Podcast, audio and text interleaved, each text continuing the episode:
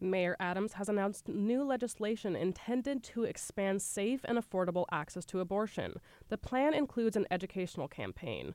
Aviva Zadoff is with the National Council of Jewish Women New York. She's a fan of the mayor's new initiatives. She says education is a great way to destigmatize medication abortion and treat it as a normal procedure. She also thinks that educating the public is key, especially because of what are called crisis pregnancy centers.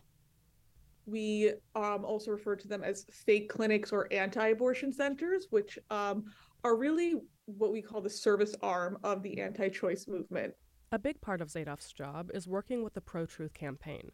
That's a nonprofit that focuses on making sure people know what crisis pregnancy centers really offer. The centers typically provide counseling, support groups, and medical services for pregnant people, but the medical services are mostly limited to sonograms, which you don't need a license to do. What these centers don't provide is abortions. Instead, Zadoff says they try to dissuade people from getting them.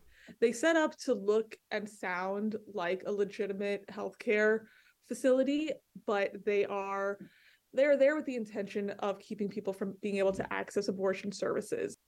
According to the City of New York, some crisis pregnancy centers try to prevent people from accessing abortions or even provide misinformation about abortion. 311 even has a page explaining that although Roe v. Wade was overturned, abortion services are still available to patients in the New York state. But if you Google Crisis Pregnancy Center, you'll come across websites offering assistance to women facing unplanned pregnancy. One of the first sites that pops up says, Pregnant? Need help? You are not alone. There's a 1 800 number as well as a text helpline. The service is offered by the Archdiocese of New York. So their whole model is created on you know keeping people from being able to access abortion creating barriers you know intimidating people scaring people telling people lies about their bodies their pregnancies um, all as a way of keeping them from having an abortion a spokesperson who answered the phone at the Archdiocese Communication Center said they are not a clinic and they did not wish to comment on the claim that they dissuade people from getting abortions. But Zadoff says that many of these centers are purposefully located in low income areas of the city where women and pregnant people don't have as much access to healthcare options.